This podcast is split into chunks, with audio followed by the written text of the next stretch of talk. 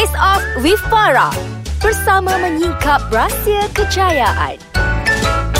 Halo, Assalamualaikum. Kembali bersama dengan saya Farah. Miss me ke tidak? I know you never miss me. Tak apalah kan? Yang pasti saya sentiasa merindui anda Setiap minggu menantikan Bila masa saya nak keluar dekat podcast ni kan? Al-maklum dah, dah tak kerja dekat uh, kawasan-kawasan radio tu kan? But anyway uh, Terima kasih kepada anda yang telah sudi bersama-sama dengan saya Dan juga rakan-rakan yang lain Dalam Ais Kacang ni.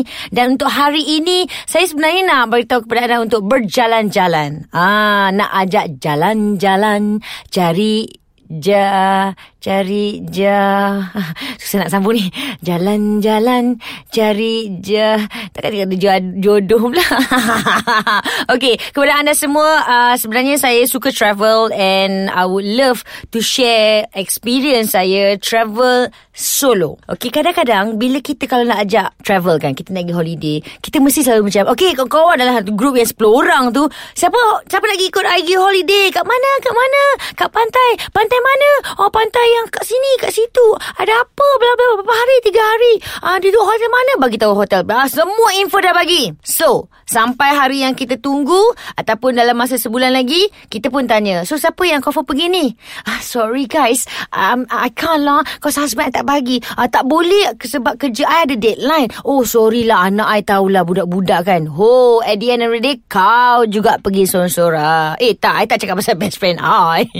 I cerita pasal ini adalah lumrah semua orang yang pastinya akan berlaku. Dan apa kata kita mengambil uh, keadaan ini untuk kita sendiri pergi menjelajah. Kita pergi jalan sorang-sorang. Betul. Selalu orang cakap wanita ni berjalan sorang-sorang bahaya. Tapi kalau kita berjalan di waktu yang siang dengan keadaan yang uh, elok, tenang, tak adalah orang nak buat benda-benda yang tak elok. Ya tak? Okay guys, come on. Let's follow me untuk pergi travel kalau keluar negara. Benda yang anda perlu tahu kalau keluar negara adalah satu cuaca, kedua adalah lokasi yang anda tujui dan pastinya pakaian yang anda pakai especially bila seorang-seorang ni pakaian tu bukan apa penting. Satu, selain daripada menutup mata-mata orang yang asyik memandang korang je daripada pakaian macam sama ada anda baju terlalu alien ataupun baju anda terlalu jarang.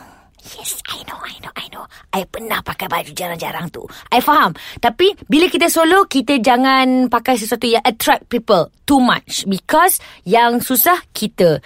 Pada anda yang mungkin uh, muslimah-muslimah di luar sana, ialah bila kita travel seorang-seorang ni, solo traveller, tidak ada masa untuk kita bawa telekong uh, here and there.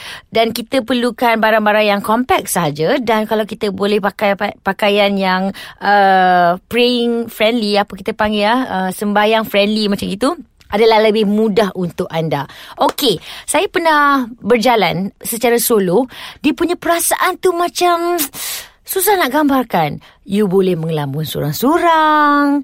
Uh, walaupun betul, uh, yelah kalau orang cakap kalau travel solo, you tak cakap dengan orang. Nanti you macam senyap je. Tidak. Inilah masanya untuk anda menguji kepintaran anda bercakap, berkomunikasi dengan mereka yang berada di sana. The locals. For example, uh, kalau saya pergi ke luar negara di England, England contohnya, cakaplah orang putih. Kalau kita pergi ke Arab, cubalah cakap Arab. Kalau kita pergi ke Jepun, ya, yeah, they don't understand you in English or what tapi mereka akan berusaha untuk membantu you dan kita juga berusaha untuk uh, berkomunikasi dengan mereka tapi kalau kita ada kawan, automatik kita akan cakap, kau lah cakap.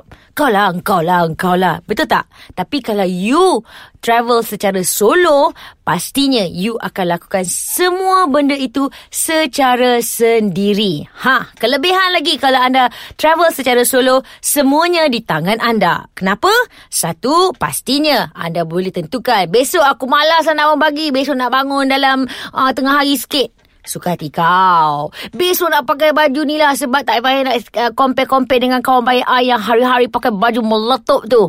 Suka hati kau. Yang ketiga, kita nak makan inilah walaupun dah 10 hari makan benda yang sama. You know what? Suka hati kau. That is the best part. Bila kita travel seorang-seorang ni kan. Tapi, Jeng, jeng, jeng. Saya pernah mengalami satu perkara yang tidak menarik. Hmm, apakah itu? Nantikan sebentar lagi. Perhatian! 2019 ni Ais Kacang masih sajikan korang dengan segmen-segmen yang baru. Ada cerita makcik bawang, lelaki marhain, YB, hmm, macam-macam lah. Stay tune, okay? Ais Kacang. Delicious audio.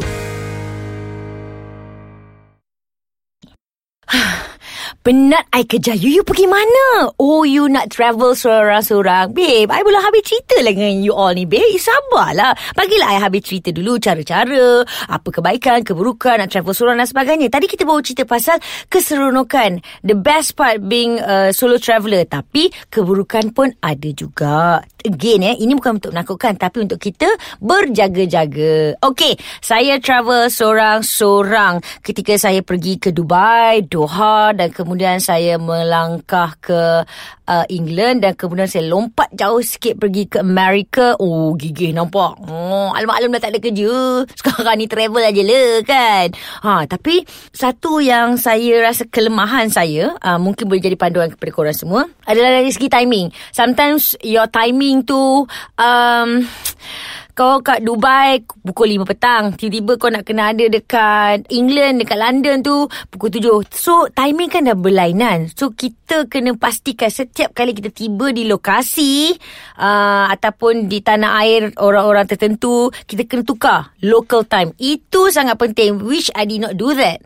Uh, saya pula terlupa tukar. Bila terlupa tukar, tak ada kawan nak bergantung. Ambil kau. Tersilap. Terpaksa beli lain flight ticket uh, dah lah mahal. Nasib baik pakai points. Ah, tapi itulah kalau ada nasib baiknya. Lagi satu... Um, So far saya tak ada masalah sangat lah kalau travel seorang ni. Cuma bila kita travel seorang, uh, dia punya expenses tu uh, selain dapat menjimatkan dari segi uh, perbelanjaan sebab kadang-kadang kita dah tak beli dah shopping-shopping ni semua. Trust me, kalau you shopping pun mungkin tak banyak.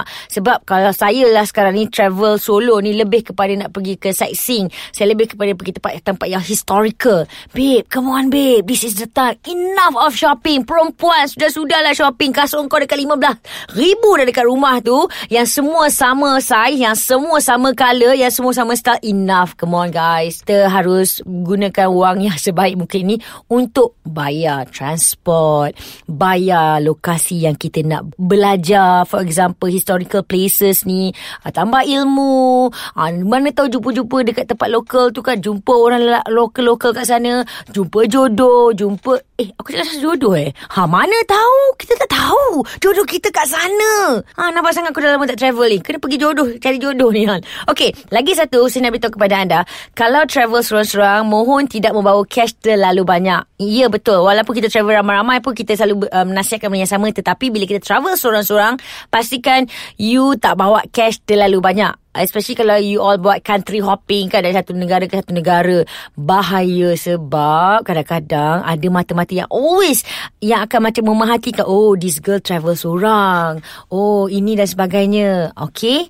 Dan kalau boleh, kalau, ingat eh, kalau boleh, please do not, do not wear all your expensive stuff. Ha, nampak, nampak. Dah lah kau travel seorang. Kasut kau brand G. Lepas tu, seluar kau pun brand C. Ha, lepas tu, topi, tudung. Ha, dekat tangan penuh. Jam, handbags with all your cameras and everything. Oh, guys. You guys are attracting uh, mereka-mereka di luar sana.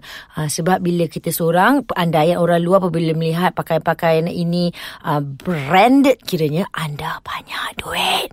Walaupun tu semua kawan-kawan kita punya, kita pinjam. Ah, faham? I faham. Faham sangat orang punya-punya barang. Kita faham. Faham. Tak kisahlah kawan-kawan tengah dengar yang barang-barang tak pulangkan balik back travel aku tu kan. Tak apa, tak apa kan. Tak apa. Tapi yang penting, enjoy the moment. Uh, meet the locals to know them better. Kita pun dapat kawan baru. So, main dia datang kat tempat kita. Kita pun jadi tetamu. Uh, mereka jadi tetamu, kita jadi uh, tuan rumah pula. So, dapat mengeratkan lagi silaturahim. And you know what? Don't forget to take pictures dari kacamata Fafau. Hashtag please have a look there. Sekarang ni saya punya konsep kacamata Fafau je. Untuk anda lihat apa yang saya lihat. Ah, Saya nak kongsikan apa yang saya lihat bersama-sama dengan anda.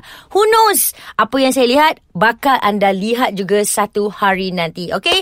All the best kepada wanita-wanita di luar sana untuk travel secara slow. Yang penting, kalau nak travel, minta permission ibu bapa. You dah kahwin, suami. You tak kahwin, minta permission mak bapak dan duit you orang sekali. Okay guys, sehingga kita bertemu lagi. Assalamualaikum. Bye. Hashtag Bila Fafa Travel.